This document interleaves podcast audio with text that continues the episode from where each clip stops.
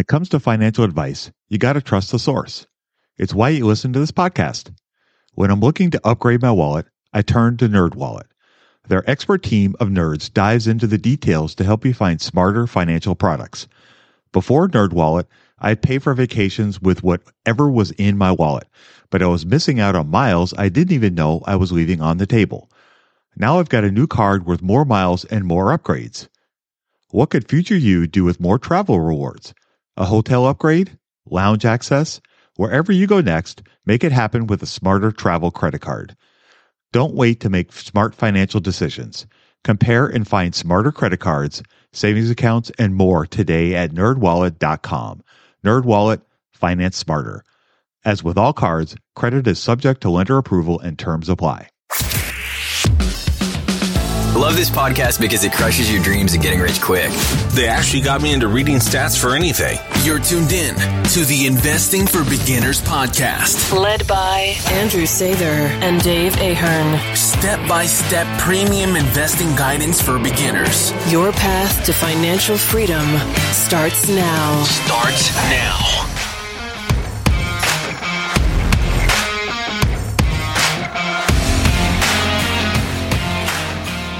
All right, folks. Well, welcome to Investing for Beginners podcast. Tonight we have episode 186.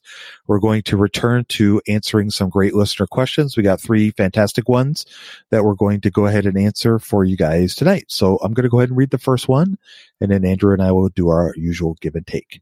So here we go. Ben here from the UK, London.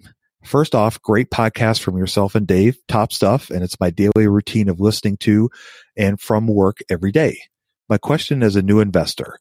Basically, I've jumped the gun, so to speak. I've begun investing as I've been learning only to realize that I have not done anywhere near enough research on the companies. I have kept my portfolio diverse, but I have basically just bought a lot of companies that have been hit hard because of COVID.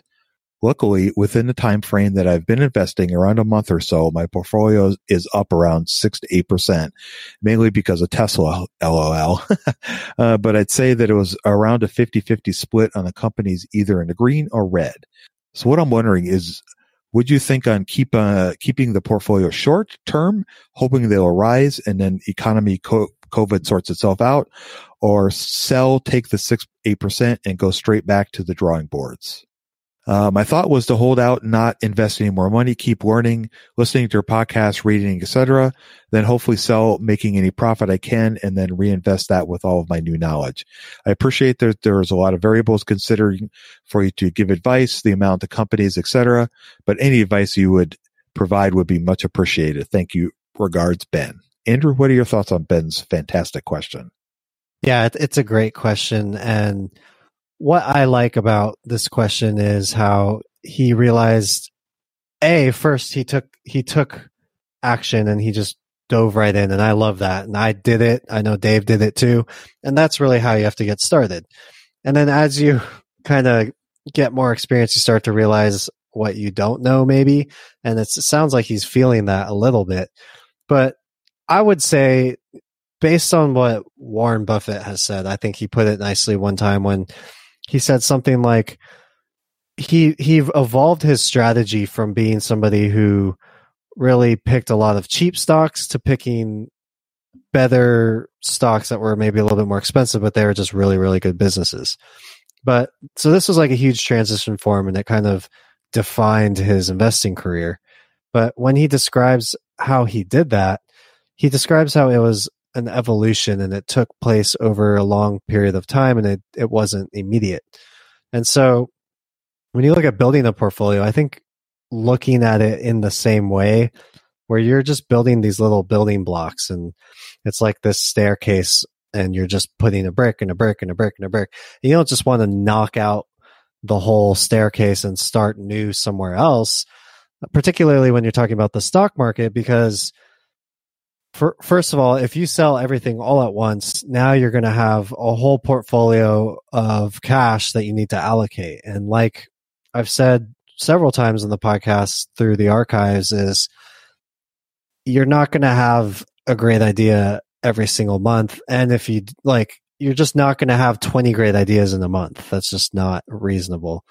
And so you really just need to space things out. And I think when, if I were to inherit a portfolio that I didn't like and I want to improve that portfolio, obviously, and change it with stocks that I've done a lot of research on that I feel really good about for the very, very long term.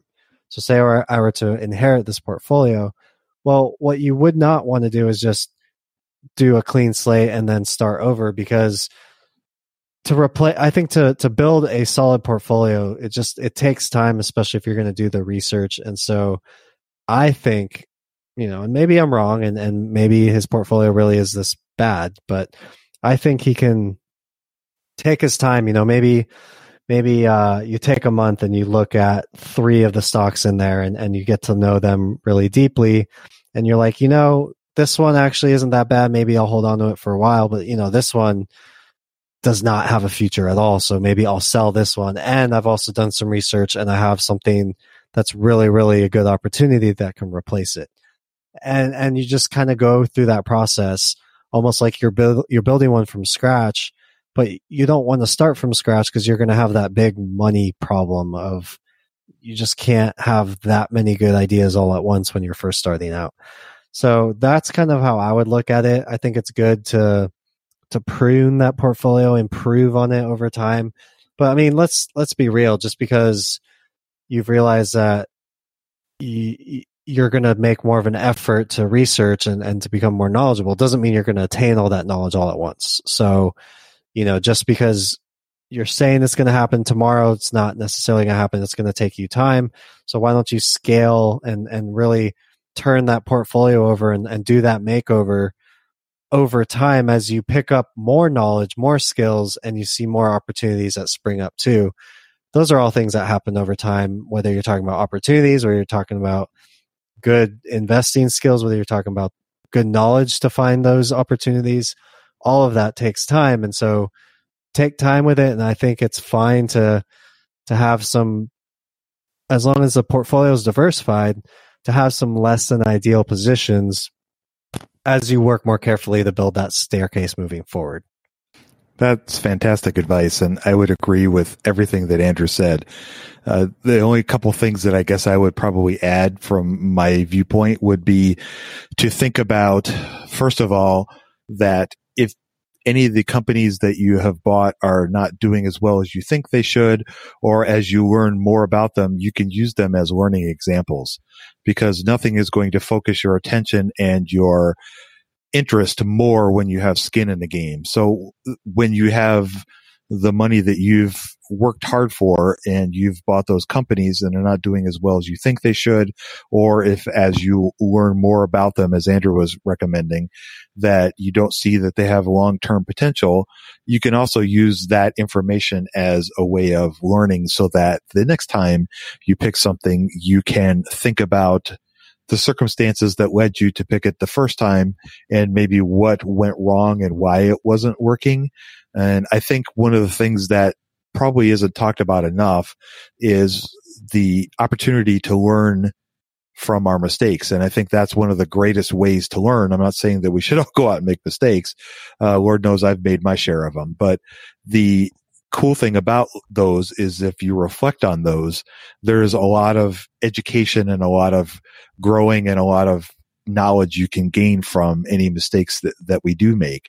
And the trick is to try to learn from those and not repeat those same kinds of mistakes. I'm certainly not saying that Ben made any mistakes, but he's feeling like that maybe he kind of jumped the gun. And I echo what Andrew was saying that I applaud him for diving in and taking the plunge because that's often the hardest part to investing and starting out investing is to just take the plunge and go for it.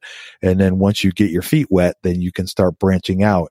And the other thing that I would like to mention as well is all the things that Andrew was talking about are a, a form of compounding and the knowledge that you gain from listening to the podcast, reading books, observing anything that's going on in the markets, watching the news, any of those kinds of things, reading a newspaper, anything that, that comes across your path is just another opportunity to compound that wealth. And the more that you use the language that you're learning, the, the more deeply embedded it's going to become.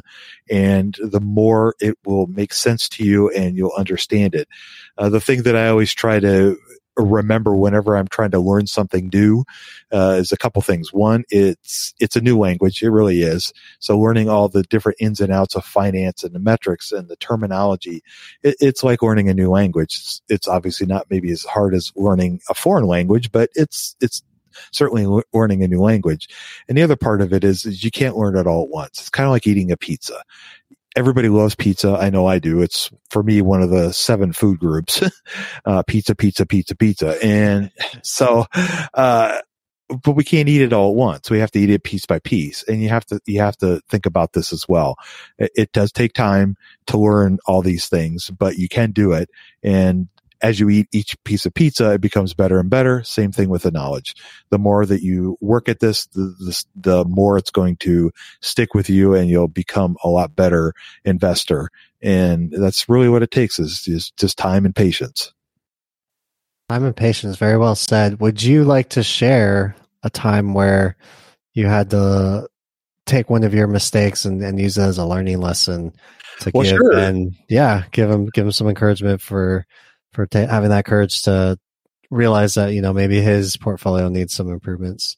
Well, absolutely. Um, so uh, I will talk about a company that I bought and sold because basically my whole idea around the company was wrong. And that company was GameStop. And so this was pre, this was pre, if, you know, a couple weeks ago. Uh, now that we're recording this episode, this was actually a few years ago. So this is long before all the the chaos that went on in the markets uh, a couple weeks ago. So a couple weeks ago, GameStop came across my radar, and it looked like it was from the financials of looking at the company that it looked like it was beaten down for really kind of no good reason. And it was, it turned out to be at, for me, it turned out to be a bit of a value trap. So I bought it, I think around, I want to say $16 and it did go up to around 30 bucks at one point, but then it dropped back down to 16 not too long after that. And then it proceeded to fall even farther from there. And so I think I got out around probably 10 bucks or so ish or so. So I didn't, I didn't lose my shirt on it by any means, but I did, I did lose money and it just, it, it proved to me that I needed to think a little deeper about my thesis. And my thesis was, is that the company was going through a transition. And the transition for me was with the advent and increasing dominance of Amazon and Walmart and any of the other online retailers that were really sprouting up around that time, the GameStop really didn't have a presence in that market, I guess. And so they were kind of living on borrowed time a little bit and they were, they hadn't really pivoted and adapted their business model to meet the challenges of what was, what was really coming at them. And so they were trying to pivot to more of a used game scenario as well as collectibles. And I thought based on everything that I was reading about the management and their plans and some of the things that I had seen in the financials over the last couple quarters led me to think that they were going to be able to pull this off. Meanwhile, they had a fantastic balance sheet. They had almost no debt. Uh, they paid a great dividend. They were, I think, triple B rated. So they had a lot of great financial stuff going on for them. But the simple fact of the matter is, is they weren't bringing enough revenue. And eventually it doesn't matter how great your balance sheet is. If you don't have enough revenue, eventually that's going to start to affect you.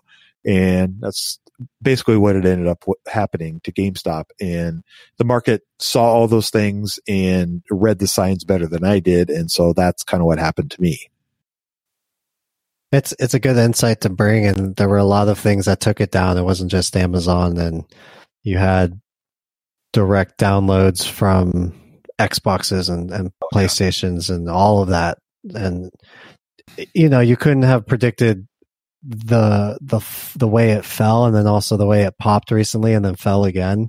Right. Just a just a crazy crazy experience and I think it's a good learning story for for a lot of us, you know. Um just to what I really like about your story in particular is is the focus on revenue and and how all of the numbers could tell you one thing, but if there's a huge Goliath in the room, and that would be less traffic to the malls plus because of Amazon plus the whole switch to digital that that could kill a really good business that looks good from a numbers wise you know otherwise kind of a thing yeah, exactly. And it, to me, it was it was one of those uh, you know siren songs that you just couldn't resist. It it kept coming up every single week in my screens, and I was familiar with the company because I had some friends that were gamers and they had talked to me about the company and it just, it had all those earmarks of a company that Walmart, uh, that the Wall Street was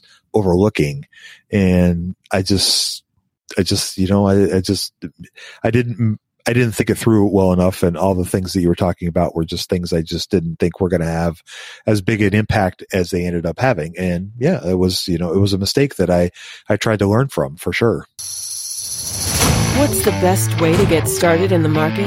Download Andrew's ebook for free at stockmarketpdf.com. well thanks for sharing that that was that was good to hear uh, let's move on to the next question says uh, this is from adam. He says hi i've been listening to your latest podcast episodes and i'm getting excited about investing.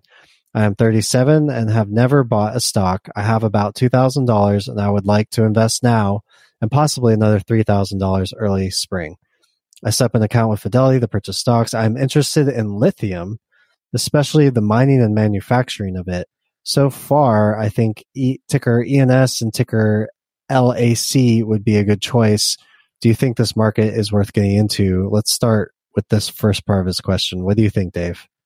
Um, I think that lithium is a fascinating idea. So here is, here's what he's talking about. Lithium is one of the ingredients, the main ingredients in the lithium ion batteries that are sweeping the world. So lithium ion batteries are the, the storage capacity for electricity for, in particular, electric vehicles. So the EV cars like Tesla, for example, as well as they're being used in solar panels. They're also being used in the uh, wind turbines. So just about anything that generates electricity, they're using the, the new creations of these lithium ion batteries as a means of storing the electricity. And it's a huge, huge, I guess, potential market. And it's been exploding over the last year. COVID has really kind of really kind of brought it to fore and it's just really kind of exploded kind of along the lines with anything that has to do with an electric vehicle. Uh, Tesla obviously being the perfect example of that.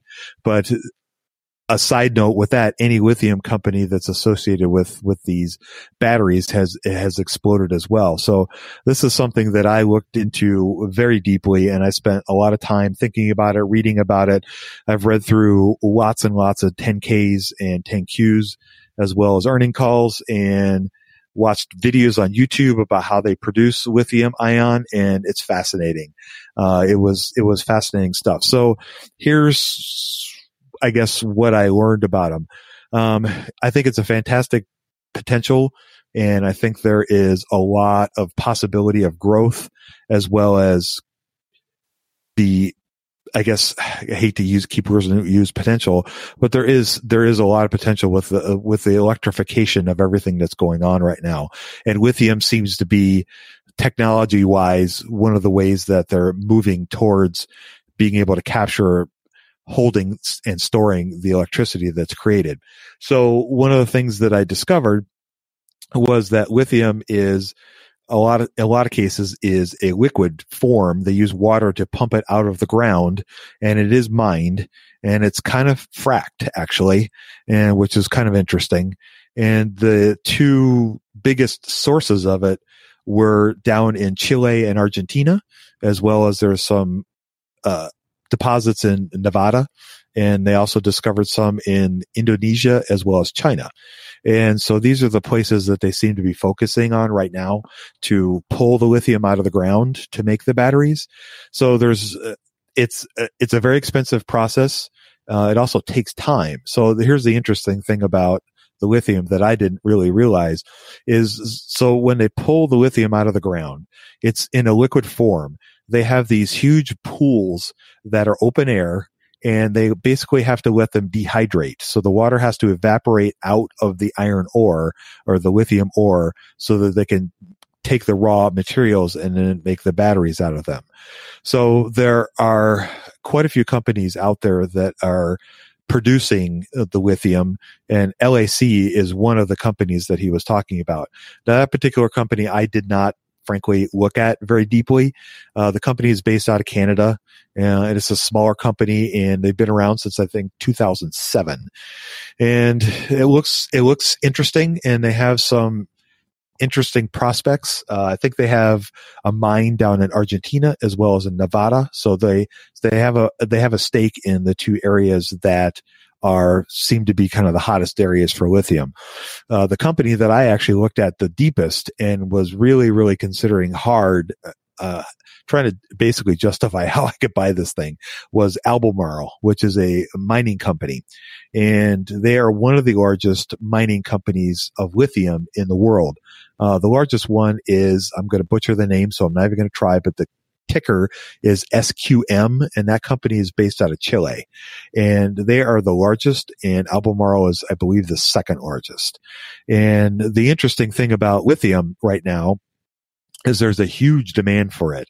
And lithium is a commodity. So the prices of lithium float all over the place. So when you're going to invest in a company with lithium, you have to pay attention to not only the company itself, but you also have to pay attention to the raw material that they're mining and selling because that has a bearing on what kind of revenue the company is going to generate. Now, as the lithium batteries get more and more, uh, not costly, but as they get, as the prices on batteries come down, the prices of the commodity is going to come down, which is putting pressure on the revenues of companies like Albemarle, for example. Now, Albemarle right now is actually currently at capacity. They literally cannot make any more lithium ion to make the batteries. They have two mines that they are working on right now that are scheduled to come online. I believe one is this year and one is next year, but don't hold my feet to the fire on that. But they are very soon. And that will help them double their production over the next several years, which is going to be awesome for them. But the only problem is, is that the price is really up there. So it's gone up, I believe, a mere 100% this year. and it's selling for about 150 bucks a share which in and of itself doesn't mean much, but the PE on the company is a little over 50 and that's just a little too rich for my blood. But, uh, lithium is, it's, it's an exciting thing to look at. And I looked very hard at, at solar panels and at wind turbines and the batteries and everything because I really think that that is the way of the future. But I think I'm a little behind the curve on that to find companies that would be, for me, would be in the price point that I would want them at. So I guess that's a little bit of my thought on lithium. Did you have anything you would like to add on lithium? How could I follow that up? uh, you know, what's funny and frustrating at the same time is I remember when we first started having the conversations about lithium, and that was right about the time that Arbor, Albemarle, it's ticker ALB, I think, yep. just started shooting up through the roof. And then by the time either of us could get some decent research in about it, it was already at that crazy PE. Yeah. But it was reasonable like a couple months before that. Right. Exactly. So it's like, ah, just, just but, um, you know, I, I, I honestly don't really know that deeply anything about LAC, but I do know that lithium, I think, is is got some potential. And if the market corrects at all, I do have Albemarle on my wish list. So if it ever does correct it and and it and it does drop, I will be pouncing all over that. Believe you me. When it comes to financial advice, you got to trust the source. It's why you listen to this podcast. When I'm looking to upgrade my wallet, I turn to NerdWallet. Their expert team of nerds dives into the details to help you find smarter financial products. Before NerdWallet, I'd pay for vacations with whatever was in my wallet, but I was missing out on miles I didn't even know I was leaving on the table. Now I've got a new card with more miles and more upgrades. What could future you do with more travel rewards? A hotel upgrade? Lounge access? Wherever you go next, make it happen with a smarter travel credit card. Don't wait to make smart financial decisions. Compare and find smarter credit cards, savings accounts, and more today at nerdwallet.com. NerdWallet, finance smarter. As with all cards, credit is subject to lender approval and terms apply. Budgeting was always a challenge for me. I struggled to find the best way to keep track of all of my money, not to mention all the time tracking down receipts, cataloging expenses, and trying to figure out what went wrong with my air quote system until Monarch Money. Monarch Money allowed me to easily see what is going on with my finances, helping me get a better handle on my spending, budgets, and more. It's my go to app every day, more so than my bank, because I can quickly see where I am with my budgets and spending, allowing me to invest more and spend time on the things that I want to do. It's my GPS for money. Monarch is the top rated all in one personal finance app. It gives you a comprehensive view of all of your accounts, investments, transactions, and more. Create custom budgets, set goals, and collaborate with your partner. And now get an extended 30-day free trial when you go to monarchmoney.com slash beginners. Unlike other personal finance apps, Monarch's simple, intuitive design makes it so easy to set up, customize, and use. Monarch has built-in features to collaborate with your partner, family, or financial advisor. Invite them to your account at no extra cost, and they'll get their own login info and a joint view of all of your finances. Monarch is the most customizable budgeting app. Change the layout of your dashboard, toggle between light and dark mode, create custom budgets and notifications, set up automatic rules for transactions and notifications, and more. In fact, Monarch Money is one of the first to bring you direct Apple Card, Apple Cash, and savings syncing with the latest iOS 17.4 update. Now you can sync your wallet directly for seamless budgeting. After trying out Monarch for myself, I understand why it's a top rated personal finance app. And right now, get an extended 30 day free trial when you go to monarchmoney.com slash beginners. That's M O N A R C H M O N E Y dot com slash beginners for your extended 30 day free trial. if I don't get there first. Um, I, just kidding. I do. I do have some experience with ticker ENS, so I can talk about that. So ENS is a battery manufacturer. Um, the company is called Enersys, and I held them for some time. And ju- it just so happened that when I held the company, it was a very rough time as far as the stock market went for this company, and a problem with them is is though they have a little bit of exposure to lithium batteries, most of their product portfolio is still based in lead acid batteries, which you know have do not have a good reputation as far as the fact that it's difficult to recycle and it's it's um, toxic and and has the, the type of chemical chemistry it's not really i guess a good way to say it but the chemical chemistry um, to make it not not not something that people are really looking to invest in. You know, when you contrast that to something like uh, renewable energy or clean clean energy, green energy, all that stuff. Um, lead's like completely on the other opposite spectrum of that. Now, to be clear, just because a battery is lithium doesn't make it better than lead. There's a lot of different applications for batteries, and so that's why in certain applications lead tends to be better and other applications the lithium is is the better one like in electric vehicles um and so you know it's it's tough to say with with this business. I know with with enersys they have they have potential as well. They have some prospects up the line. They have even a play in the 5g small boxes. They they made a special partnership with another company. So they are part of the 5g infrastructure rollout. Um, for me, you know, I guess I got impatient with the fact they weren't paying the dividend. I also had other opportunities elsewhere. So I'm not going to knock anybody who, who looks at the stock like this. Just thought I would explain why it wasn't for me and maybe some aspects of the company that if it piques your interest, it's, it's worth taking a look into. And I believe it's still trading at a pretty, pretty low valuation compared to some of its traditional metrics. So it could be interesting for somebody who doesn't mind the um, flat dividend and and and thinks that the application for the for the the batteries will stay fine and the demand will be there for these lead acid batteries and won't be supplanted by lithium. And, you know, when it comes to that kind of stuff, when you talk about materials and technology and everything, you get people who are just so intimately passionate about saying one thing's going to replace the other. And really, as investors, we really don't know what the answer is. And so it kind of goes back to the whole idea of diversification and just making your best guess because, you know, sometimes uh, you have a great insight and, and, you know, like, like Dave, you, you had a great insight on one of the insurance companies, a, a bank company, a regional bank, and both those just went through the roof, right? And then uh, on the other hand, you have like a company like GameStop where all of these companies kind of look the same from a numbers perspective. Some of them work out, some of them don't. So when it comes to revolutionary technology like batteries, you really don't know what the future is going to hold and, and which materials will go where. But it is nice to get exposure. And that's kind of why we always go back to this idea of margin of safety and circle of competence because you want to understand enough about the business to know exactly what makes your investment thesis better than the alternatives. And then you also want to play, pay a decent price just in case you're wrong. And if you continue doing that, you're increasing your chances of, of having great success because statistically, when you, when you buy undervalued stocks, you do better. So that's kind of the, the long-winded answer to that. Did you have anything else to add uh, before we answer the second part of his question?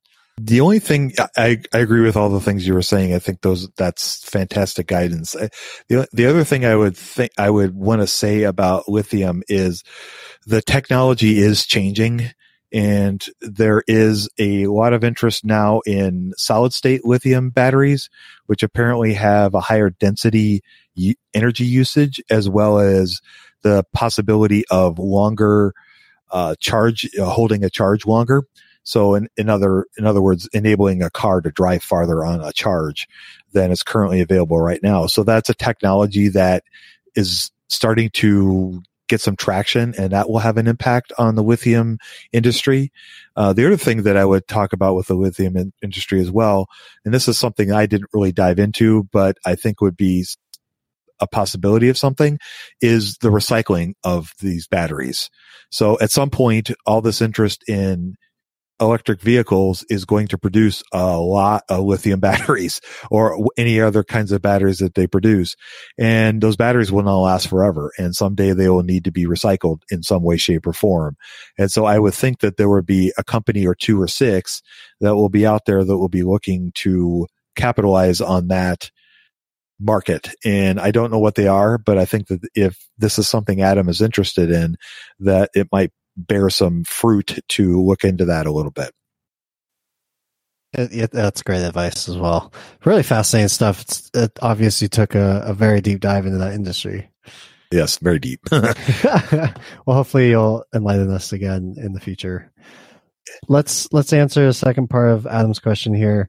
He says, the other thing that interests me is the digital advertising industry. I think ticker TTD would be a good choice. Do you think this market is worth getting into? I look forward to your new podcast. Keep them coming.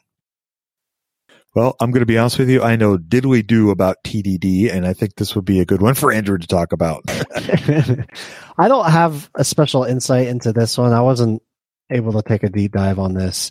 Um, I haven't had opportunities recently in the particular niche that TTD covers. So TTD is the company name is the trade desk. And so they're basically involved with advertising, display advertising, um, you know, think mobile phone pop-ups, things of that nature. So something about TTD, they mentioned in their 10K how they compete with small companies and some big companies like AT&T, Google, Adobe. So something uh, like a, an environment like that might be difficult to analyze and it's something i get the sense that you need to have a, a strong grasp on what goes on and kind of what drives that business what makes them better than another business. And so whether that's from having worked in the industry or maybe just being like a, a very observant consumer and knowing like where their advertisements tend to to pop up, those are all things that can that can help give you insight into whether this particular investment would be a good investment or not. I know from a numbers perspective, it's very obviously a growth company. They are growing revenues like a weed. Um, and they're obviously investing their free cash flows for the future, which I think is great. But they're also extremely expensive compared to any metric you want to look at. So you have, if you're investing in the stock now at the price they're at, you would have to assume that you are getting a lot of this growth for quite a while in order to justify the the um, the investment. And that might be the right answer for you or not. It really depends on how comfortable you are with what the company does. And something I did see, they, they don't have any debt on their balance sheet. So it appears that they are funding this thing primarily with, with their own free cash flows, which is fantastic. As far as wanting exposure to something with digital and digital marketing, I think that has a lot of potential and I don't see marketing going away. It does seem like it's making a shift away from some of the traditional marketing things like, you know, traditionally you always spent a lot on television advertising or radio advertising. And now obviously we have social media advertising. You have this display advertising like the trade desk does. And, you know, you have the social media advertising too. So I don't, I think it's a, a interesting thing to be exposed to, but I also think there's a lot of interesting things to be exposed to in the business world in general. And so, um, I'm not going to make a, an opinion whether it, this particular stock is a buy or not, but those are just some thoughts to kind of push you along to thinking whether it's, you know, what you're going to look for and how you're going to build confidence in, in an investment like that. Well said. So we're gonna go ahead and do the last question here. So this one comes from Brandon. He says, "Big fan of the podcast. I work in the finance industry. Yet love to listen to your podcast. I find it very informative and refreshing. I was recently listening to the episode that discusses that discusses bond allocations. I find it interesting. You all recommended bond ETFs. Are you saying you would prefer a passive bond strategy over an active strategy?" In my experience, bonds are way more hands on than stocks. I always prefer to use an active manager. Love to hear your thoughts. So, Dave, what are, what are your thoughts? Well, uh, I well, first of all, Brandon, we I, we appreciate you listening to us, and that's a big kudos from the finance industry. So, uh, it's, it's uh, that's very humbling to know that somebody from the finance industry is listening to what we have to say. So I appreciate that. So here's my thoughts on the bond allocation. Yeah, the bond allocation, the reason why I am recommending bond ETFs, and that's why what I try to work with majority of the time is because of the simple fact that I and probably the majority of the people that listen to me don't have ten thousand to hundred thousand dollars to drop on buying a bond or two from a corporate bond. Uh, we just don't have, I, I'm not playing with that kind of money. So for me, working with bond ETFs just works better. Uh, it gives me the exposure to the bonds that I want. It also gives me an allocation of different kinds of bonds. So if, even if I did only have a hundred thousand dollars, I still would only be able to buy maybe one corporate bond from Microsoft, for example, which would not be a horrible thing, but the flip side of that is I, I get zero diversification. I get zero other choices to choose, pick and choose from the different things that I would want to use. And anybody that, that listens to our show, if they are playing in the same range that I am, are going to, I think, be able to afford investing in a bond ETF. And I just think that, you know, for for us, I think just feel like as beginners and people that are starting out in, in the industry, I feel like it's a little bit easier for us to access those. There's more information available for us to be able to use them. And they're also a little bit less risky as well. So, uh, I would agree with you. If, if I had a lot of money and I was really playing with the big boys with bonds, I would much rather do more of an active strategy and and pick individual bonds and do it that way just like I do with stocks but I just I'm not in that ballpark. So that's why I have recommended bond, bond ETFs and that's why I have talked about them in the past. Uh, but of course you know I'm not perfect and if there are other options out there that are better I of course I'm always all ears and eager to learn anything that anybody else might have that would they think would be a better choice. But at least for me that's what I've found has worked best for me and for the people that that listen to any of the guidance that I might give them. Good answer. All right, folks. Well, that is going to wrap up our conversation for this evening. I wanted to thank everybody for taking the time to write us those fantastic questions. Uh, you guys are stretching us and making us think, so I love that and keep them coming. So we appreciate it. So if there's anything you guys have questions about, please do not hesitate to reach out and we will do our best to answer them on the podcast or send you an email back. So hope you guys are doing well and staying safe. Please remember our motto, go out there and invest with a margin of safety, emphasis on the safety. Have a great week. We'll talk to y'all next week. We hope you enjoyed this content. Seven Steps to Understanding the Stock Market shows you precisely how to break down the numbers in an engaging and readable way with real life examples. Get access today at stockmarketpdf.com. Until next time, have a prosperous day. The information contained is for general information and educational purposes only. It is not intended for a substitute for legal, commercial, and or financial advice from a licensed professional. Review our full disclaimer at einvestingforbeginners.com.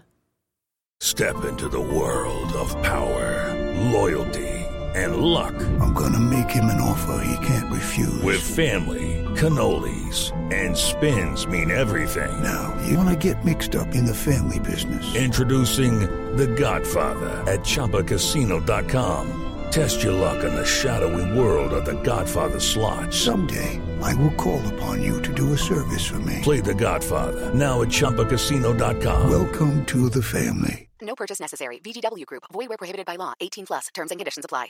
With Lucky Land slots, you can get lucky just about anywhere. Dearly beloved, we are gathered here today to. Has anyone seen the bride and groom? Sorry, sorry, we're here. We were getting lucky in the limo and we lost track of time. No, Lucky Land Casino with cash prizes that add up quicker than a guest registry. In that case, I pronounce you lucky. Play for free at LuckyLandSlots.com. Daily bonuses are waiting. No purchase necessary. Void where prohibited by law. 18 plus. Terms and conditions apply. See website for details.